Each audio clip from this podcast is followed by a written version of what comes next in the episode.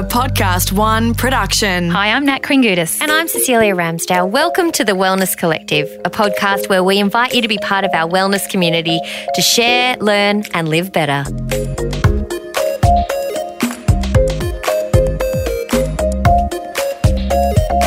Here we are for another episode of the Wellness Collective. Cecelia, Hello, Nat Kringoudis. how are you? I'm very well, and I'm glad you asked me because no one's asked me today, and I appreciate that you always do. Of course. Well, we are. I need to look polite to the listeners.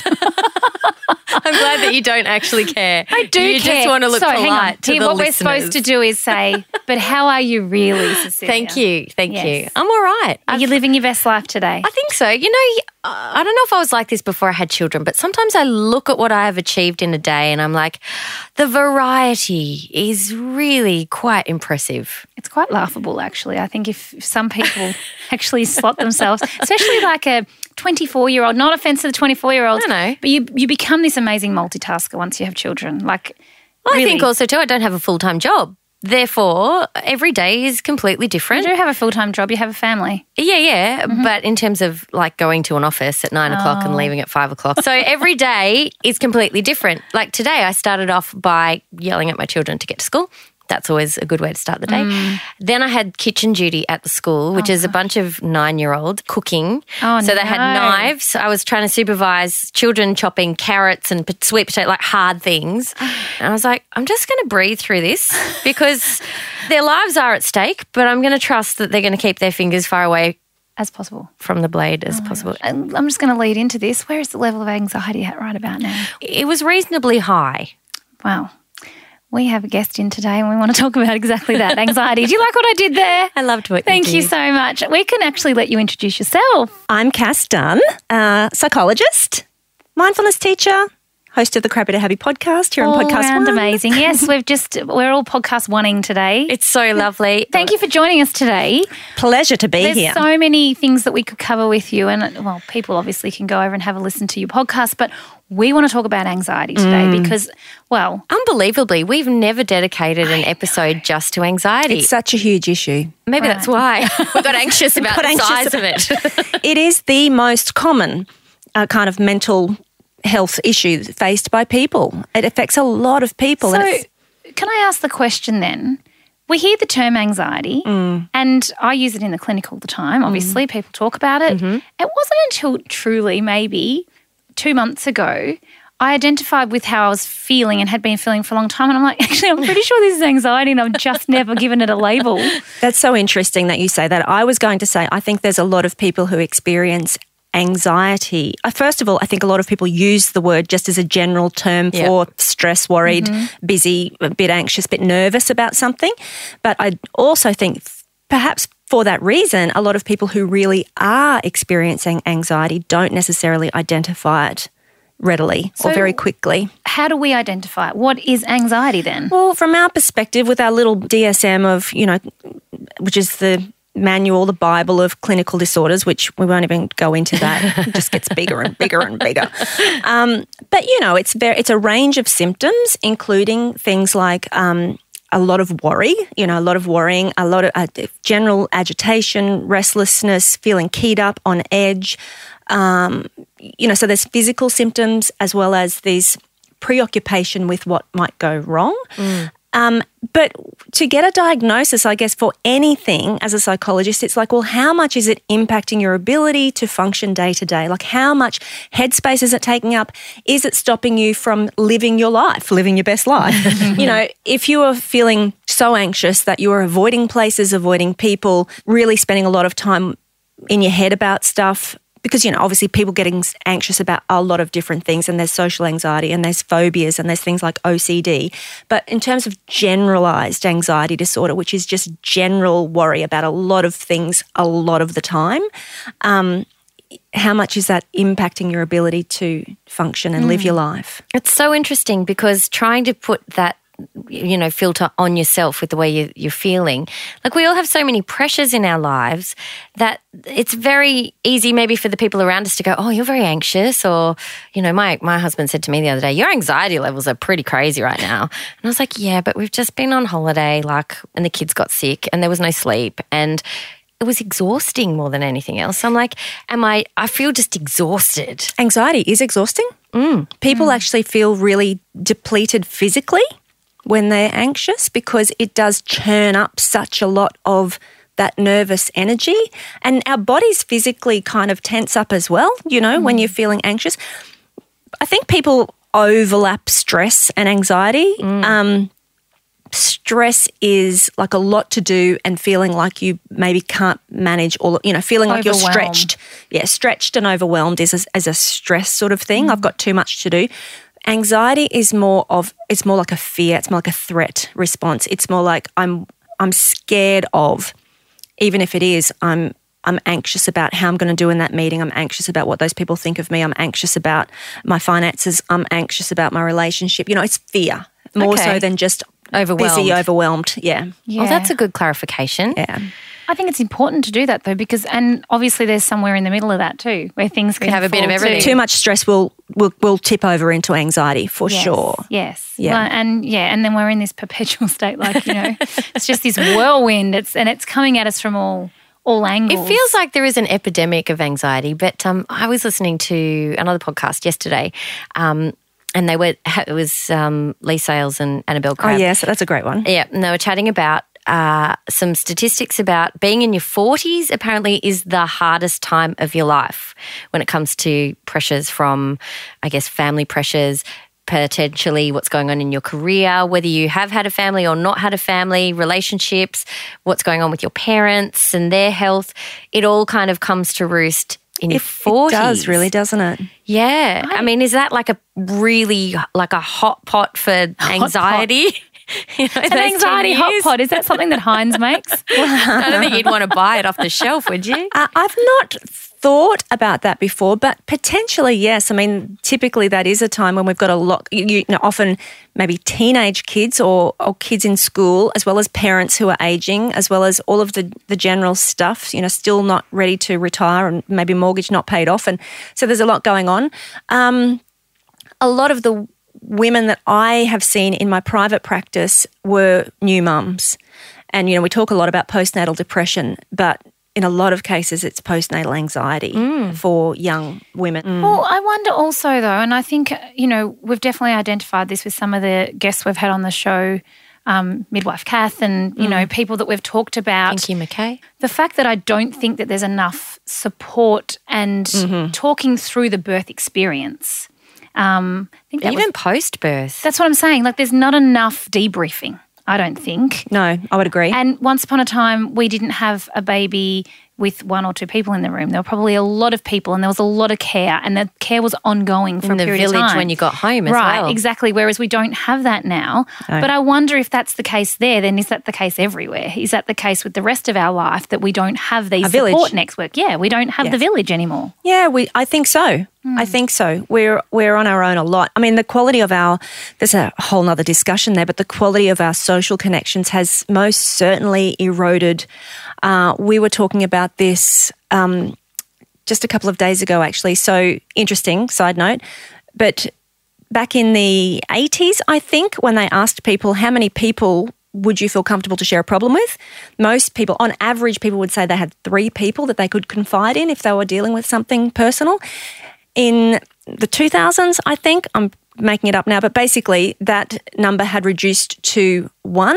With a full 25% of people saying that they had nobody, that they felt, and that's more about loneliness. That's Um, heartbreaking. it is, isn't it? But, it's so interesting because we're more connected than ever. Yet we're so connected, but not. We We're not so- connected. We're not. We are connected digitally. The quantity of connections, but they're all these superficial, um, you know, passing kind of, you know, like comment. You're not, yeah, you're not selecting We're some not random down. person on LinkedIn and telling them your problem because you've probably never met them before, and they were just like, "Oh, I'd like to connect with you." and we're not sitting down and face to face with people and and friendships are the are they are they voluntary you know they're when you've got um, a, a marriage potentially a relationship you've got kids and you've got work and you've got all these things then catching up with friends is the thing that gets put off and put down to the bottom of the list because it's considered to be optional. Whereas those relationships Indulgent.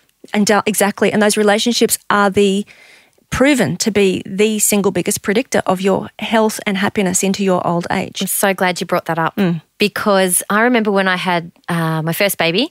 Again, I had no idea what I was doing, had never changed a nappy. That's another sign. How on earth could I get to the point where I had given birth and didn't know how to change a nappy? Like, that's hysterical. Well, I hate to, I hate to tell you this, but that's your fault.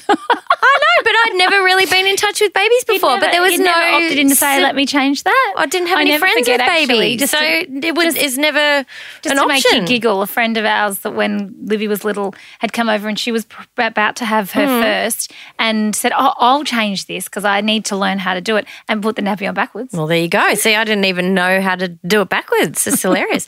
I had some friends, like a couple that had already had children, and they were invaluable with mm-hmm. advice and support and just, you know, an ear.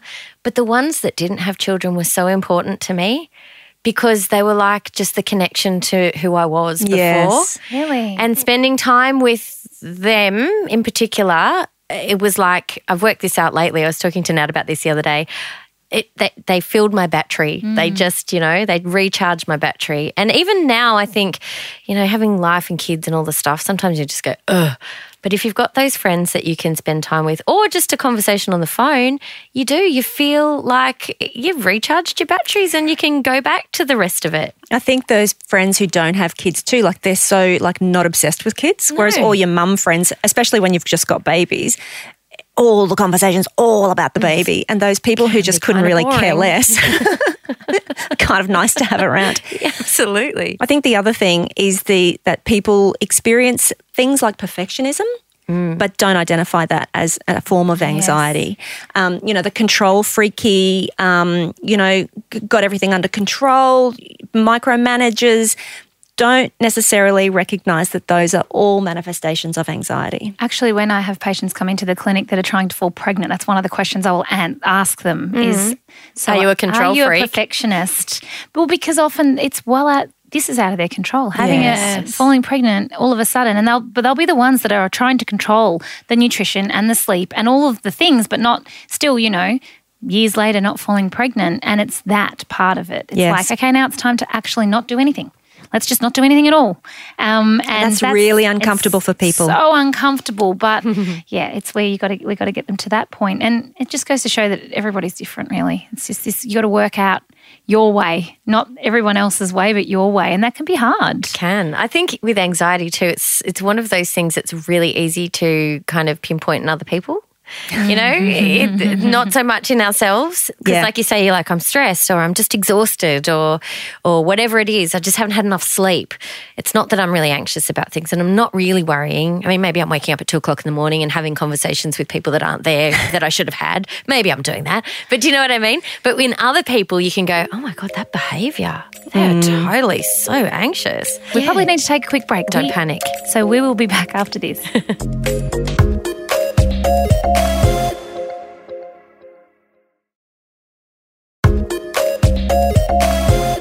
episode of the Wellness Collective, we've just grabbed our little cousin from podcast one, Cass Dunn from the Crappy to Happy podcast, talking about anxiety. And you wanted to have a chat wanted about. to ask about a panic attack Yes. then. Like, you know, we're talking about anxiety and it's a label and, you know, that can be both freeing and um, what's the opposite to that? Restricting. Restricting at the same time. But what about a panic attack? Because I don't identify with having many in my life, but I probably can think of three times that I've actually A full-blown- fully had a panic Oh, attack. Hideous. Awful. I don't, Awful. I don't think I, I've never had a panic attack, but I don't envy you because they're horrendous things, as you would know. But the thing about a panic attack is that they can often just come out of nowhere. And so, and obviously, you know, they are characterized by um, overwhelming kind of anxiety, freezing up, racing heart, of, often physical pain. Um, and I guess I don't know if we know what causes a panic attack, except that then accumulation potentially Of of all of that. all of the stress and the anxiety until it just comes out. I imagine that panic attacks look different for everybody, though.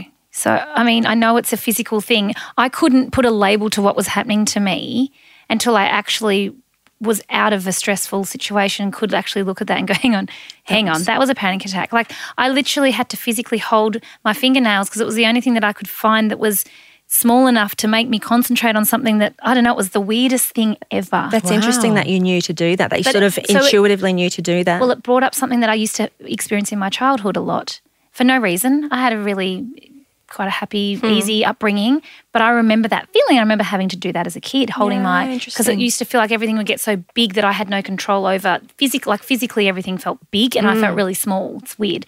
But then, I, if I knew that if I held my fingernail, it would be fine. And Interesting. so it happened one time recently when I was away from the family, and I woke up at two o'clock, and I'm like, oh my goodness! And the only thing I could do was hold my fingernail. and Isn't that the- amazing? The thing about panic attacks is people often don't identify it as panic, and they because they're so random, and people will present an emergency saying, I th- I, "There's heart something wrong with me. I think I've had a heart, attack," and then I have all the tests, and and it turns out that no, what you probably had was a panic attack. And the thing about panic is that because it's so out of nowhere that then it causes panic about panic. So people then mm. become anxious about having a panic attack and that is the problem. Self-fulfilling. So- well then people become afraid to go to places or to do things or because what if I have a panic attack? Mm. And so the definition of panic disorder is panic about panic. Mm. It's it's not the fact that you had a panic attack. No, it's the worrying fact that you it's gonna panic- happen again. it's Gonna gonna happen again. Yeah. it's really, and it does come out of nowhere. I guess Yeah. again, we need to talk about these things because it's it's so many people experiencing in various ways, and then what do we do about that mm. if we are experiencing this? You know, in that moment, you can't fix the. In the moment, you have to live through it, right? Yeah, you just have to write it out. You have to write it out. Do you know what though? I think it is interesting that you say we have to talk about it because I can remember being in a situation where I, I probably was a panic attack. I was just overwhelmed and I was in a restaurant and I was like, I just have to get out of here. And I walked out of the restaurant and I stood out the front and I just tried to get my breath. And this woman just walked over to me and she was like, Are you okay? Can I get you a drink of water? So clearly she could see that there was something going on. But it was so interesting because I thought she has identified what's happening right now and she knows that. Stra- I love the stranger. I love the element of the stranger right? coming in, and, and Yeah. but it's very common. I think that's the thing. People don't talk about. Oh, I had a panic attack last week because it's a, potentially a sign of weakness or whatever, or maybe they think no one cares. What's interesting in that situation too, though, when there is a stranger involved, is often we'll probably be more receptive to Mm-hmm. the stranger than what we would a loved one or someone that actually knows us. It's the same as when um Yes. when Laura Mucha had said when she asked, so she surveyed people about their Around the world, relationships from around the world, and people were more likely to give her more information, or they'd said they were comfortable to give her information because they were anonymous or that she never knew them, as opposed to telling somebody, um, you know, that you were close to, but probably because you've done something wrong. but that was really interesting, I thought. And it's the same thing again. We're often more receptive to somebody who, well, they have no judgment or no idea what's about you. They just know that you're in that situation. I saw a girl walking along the street the other day and she was crying. And as I passed her, I was like, oh, it's kind of too late. But why did, oh, I, I really wanted to go back and say, hey, are you okay? But it was kind of like, should I? Would I? Do I? What would I want? Like it was just, yeah, it was hard to know what to do. But I think that we probably need to, all of us, do more of that. Reach out to people. Yeah, Mm. absolutely. You know, We're so disconnected. yeah. So, what, in your professional opinion, is the best thing for someone that's anxiety? feeling? Yeah, maybe I've got because I know there's so many online things, apps, and courses you can do, and that kind of stuff. And It sounds so simplistic and people dismiss it because it sounds simplistic. But if you are feeling anxious, the first thing you have to do is take slow, deep breaths. Um, breaths into your, all the way into your belly and a, an extended out breath is the one thing that we know um, activates the parasympathetic nervous system. So the sympathetic nervous system is our fight or flight response. And that gets triggered by, you know, obviously it's primitive can't get rid of it. It's it's there for our survival. It's it's essential. It's necessary. But these days in the world we live in, um, it's activated by you know we're no longer afraid of tigers and bears killing us, but we're afraid of what how my performance review is going to go, what that person thinks about me, whether I got any likes on my Instagram post. Um, timely, they've taken the lights We off. should talk about. today. I want to talk we'll about get to that one second. Oh. Yeah, no, you've finished what you got to say. Okay, so um, it's triggered by all of these social threats, um, and it's also triggered by perceived threat. Whether there is danger that is real or just imagined, our body and brain reacts exactly the same way. So once the fight or flight uh, response is triggered, we're flooded with all of these hormones, chemicals, stress chemicals, all the rest of it, and this is what I tell people. That's that's a part of your brain that is very primitive and it will take over and it shuts off access to the higher level parts of your brain that are responsible for thinking critically and problem solving and like rational thought. So once it's on, you can't think. This is why people go like I can't even think of a word or I can't even think of mm-hmm. what to do because once freeze. once that's activated, there's no accessing rational thought. But if you take slow, deep breaths, it activates the parasympathetic nervous system, which tells your body and your brain that you're out of danger. That fight or flight calms down, then you can access some more critical thinking. And then you have the capacity to say, well, look, what's going on here? What are the stories I'm telling myself? Because there's always something that's mm. going on. So, but you you can't actually attack the not attack, but you can't actually manage the thought part or the behavior part until you've calmed down your physiology. And I say to people, you can't talk to your physiology with language. You can only talk to your physiology with physiology, mm. And that is breathing. So you breathe, long exhales, slow deep breaths. Thinking about it being a physical thing is really good too because it takes that kind of emotion away from it. And you know when you have that that moment where something really hits you and you get the cold, Yes. like the what is it? It's like a rush of cold through your body, and you go, oh my god, that's crazy, and it's physical. so there's Mm, it's no visceral. point in kind of you know beating yourself up emotionally about it, really, is there? No, and you can you know, often you can't think your way and you can't talk your way out of it. But if you, you can take some slow, deep breaths, that's a really good starting point. Mm. The other thing I do, and I, anybody who experiences anxiety, I say to them to do this. I used to get my clients if they were anxious, or if I just suspected they were, even if they didn't think they were, I would say, I'm just going to set a timer for one minute on my phone, and I just want you to to breathe. Just breathe normally. And you just count the number of in breaths. You know, just each time you take an in breath, you count, and I'll until I tell you to stop. And at the end of a minute, I'd say, How many breaths did you count? And people would say, Oh, 24 or 36. Um, you think about it, 18. You think about the number of the rapid rate of breathing that is involved in that. So we should normally be taking maybe 12 breaths a minute, you know, 12 to 14 breaths a minute. And so then I say, okay, well, now let's, you just breathe to my count. And I count the actual seconds in, two, three, out, two, three. In, so if you just, so in for three, out for three is six, you're going to get 10 breaths in a minute. Maths. Um, and so suddenly they go from like 32 breaths a minute or 24 breaths a minute down to 10 breaths a minute and then and everything and I, it feels really uncomfortable for people to do that because they don't even realize that they're over breathing and shallow breathing then that has the effect of keeping everything calm and i say just do that three times a day just count your breaths three times a day and bring it back to in for three out for three. Because what it does is it keeps it down for a while. It, it'll go back up again mm. but it keeps it down for a while. And this is why going back to the panic thing people are walking around taking 32 breaths a minute and don't even realize they're doing that, that they're breathing into the top of their chest. Bang out of nowhere, panic attack. What brought that on? Well, I was actually like, my body was not even getting any air mm. for all of this time. And so my brain's getting this message we're in, t- we're in trouble, we're in trouble. And then panic That's where attack. that comes from. Yeah. Can we just quickly Yes. talk about this likes on Instagram? Because we like to be current. so I get a message this morning Like and it's it's like, you. oh, you know, just letting you know this is happening. And I was alerted to the fact. And I, I'm like, I won't say this on the record, but now I am. Yeah, you I'm are. Like, well, I think this is ridiculous.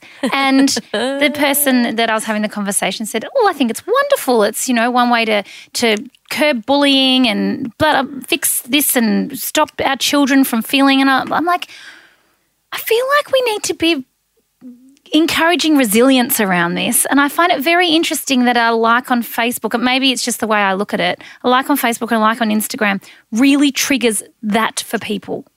It Like- does, though. It does because people go, "I'm not as popular as you, therefore Right. I'm not as valid as you." But Yeah. then don't we need to look at why? I think that there's other work that needs to be done Of there. course. By doing this is not allowing us to do that work. To me, it's just like, all right, well, there's a band-aid. Let's just stick that on. And we now we keep on living our our happy best life. I feel like it's if that's triggering you, you know, I feel like, and I, I know we know that doesn't trigger me. So it also comes down to how we see something. But I certainly wouldn't be having a bad day because I got four likes on Instagram and a thousand the next day. I, but maybe But I that's see you. But differently. Your brain, you've got an Yes. adult brain too, Yes. not a 13 or a No, 14 but year so old brain. don't you think it's important though to have these conversations with our children around it rather than just pretending it doesn't exist? Because if it's showing up on Instagram as a trigger, well, it's going to show up somewhere else. well, that's true That's too. that's my point. I just want to say too that the interesting thing about taking the likes off Instagram is you can still see your own. You just can't see anybody else's. So it's like, well, if it's supposed to be removing all of that, because what it's marketed as, well, now you won't be so obsessed with likes, but you'll just share the content you want to share. But I can still see how many likes I get. Right. I So think too, there was also something I heard that where um, there's like a flow on effect. So if someone goes, I go, oh, I saw Cass like that, so I might like it as well. Ah, is that- but I- but you can still still see see who out of your friend. I don't know. Who out of I your just friends it. I just feel like it's just band-aiding one thing, and I feel like if that's a trigger, we should identify that and go, "That triggers me. What does that mean?" I probably need to explore what that is and uh, develop a deeper awareness of myself and what I need. I think you're right, but I think that that's a conversation we have to be having anyway. You know, Right. likes or no likes. Totally, I I think we do, have to be I talking to do. our kids in this day and age about that. Yeah. How do we build resilience there? I yeah, it's true. It's a tricky one. I mean, I had a conversation with uh, Amy Shepard for this um, season of the podcast. She's got her "Kiss My Fat Ass" you know movement going on about body positivity, and we were talking about Instagram and comparison and all of that. And we were talking about the fact that there's 13 year old girls. You're not at this stage yet, but my daughter's 13, and you know, there's girls in her age group posting um, Inappropriate. inappropriate, Yeah. what I would call inappropriate to get likes, just to get likes. Mm. But this is why I'm saying, but I can still, they can still see, See their it. own likes. So if you're going to remove it, remove it. Yeah, altogether. Do you know? yeah, yeah. I'm not it is- sure. I don't Yeah. know that it's yeah Because they can still have the conversation when they say, "Well, I got 15 likes. Yes. Well, I got 25." Yeah, they so then can. it They can becomes one where you can make it up anyway. I suppose too. Mm. Mm. Yeah, Totally. totally. I got more than you. No, you didn't. Well, yes, I did, and you can't see. That's going to turn take it on my word head. for it. Oh my goodness. Yes. Yes. Well, Just you go. before we go, there was one more thing I wanted to talk to you about that was a bit topical, and that's this idea of soft skills being lost. There was an article I read in the paper a little while ago about how when employers are looking to employ graduates, there's this real lack of soft skills, is what they're calling it. And Uh, like all of a sudden, like you say, there's this big hole in what we're teaching people before they go out into the world. And it's the kind of stuff like interpersonal skills. It's basically, It's interesting, isn't it? I'm not aware of that. I, I wasn't aware of that, but I can only imagine that that would probably be a side effect of the all of the communicating that we do online. We don't connect with people face to face anymore. You know, people these days struggle to maintain eye contact, and it's because they're more used to looking at their phone than looking into somebody's eyes when they have a conversation. Yeah. and you know, you sometimes notice that when you talk to people that they mm. they lose eye contact much more quickly than they used to. um, and yeah, I think that there's. I'm guessing, I'm making that up, but I'm guessing that this ability to have a conversation and manage relationships and conflict resolution and all of that sort of stuff that is required, these are the soft skills that we require, Yeah. are potentially being lost, I guess. and even stuff like teaching them to have a positive attitude and to be friendly to other people in the office. And I'm like, surely that's not something that Really? people don't understand when they work in a workplace where there are other people. Like, you can't just walk in and Well, surely they're learning. oh, I would have thought. I mean, my daughter's only just recently started high school. She's in grade eight now, but there's a lot of, you know, group work and yeah. and having to and managing relationships and all of that sort of stuff. yeah. It's very interesting. Oh, we'll have to look into it a little bit more. Maybe we need to do some soft skill um, training through the Wellness Collective.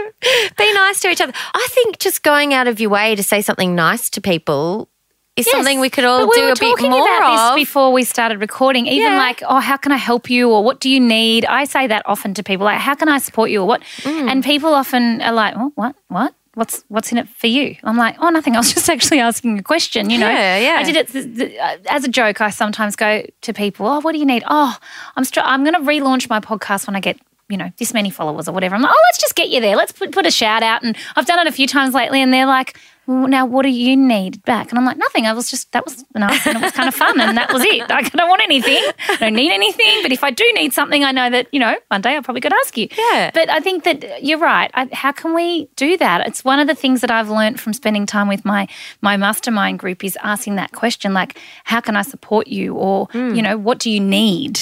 We don't do that much. It's all about us. It's like, well, hang on, well, how can I support you? What what do you need? How can I help you? Hmm. Look hmm. outward because you actually get a lot from helping other people. Absolutely. Like You you do. feel good about your existence. Yes, yes you Yes. do. Not just about you know, Connected. doing your own dishes. And, and it's about being connected. Connected, Yeah. exactly. And doing something for others is as beneficial. Science proves it. It's as beneficial to our well being as to the person who we're doing something for. Hmm.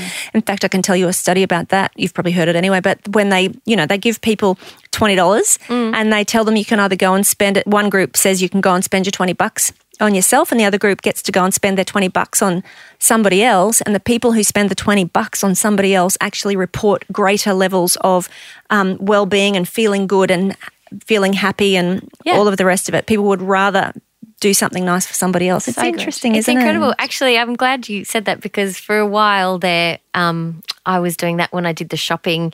I'd buy some food for the Asylum Seekers Resource Oh, Centre. for you. I would spend ten dollars, right, Yeah. on food for them, and I'd be like, right, what can I get for my ten dollars? Get like three or four packets of pasta, a couple of cans of tomatoes, a couple of bags of lentils. I'm like. 10 bucks, well spent. Mm. That was so much more enjoyable than spending the $180 or whatever on the groceries No, for my no doubt. family. Yeah. No yeah. But then I decided to give the money directly to them because that was probably more more useful. But yeah, it's it's amazing. You don't have to do much to actually To feel good. Yeah. To Have have a bit feel good. Yeah, Yeah. yeah. Totally. Kill your anxiety. Do we need to let you go? Me, yes. I'm a patient now. Oh, This has been go. fun. Thank, you guys so for having me. Thank you so much for joining us. This has been great. And it's been a pleasure. Everyone needs to go and once they've listened to this, go over and now listen to Crappy Da- Happy and Keep it all in the Happy- family. Not Keep happy to crappy. Don't get it round the wrong way. Know. Get it, people that. get it around the wrong way all the time. Um, yes, and also listen to our conversation on the Crappy to Happy podcast, Nat. Yes, can't wait. Thank Oh, you look, so we much. Can overdose. Until next time, you know where to find us. Go to our Instagram, Collective the Wellness. Leave us a little message. Just five stars on um, Apple Podcasts would be great. That would be fantastic. and if you haven't already downloaded it, with there is a new PodcastOne Australia app, which is very shiny and bright and new and spunky. So go and check that out. Totally. Until next time, We hope this podcast has left you feeling happier healthier and better. Ciao. Bye.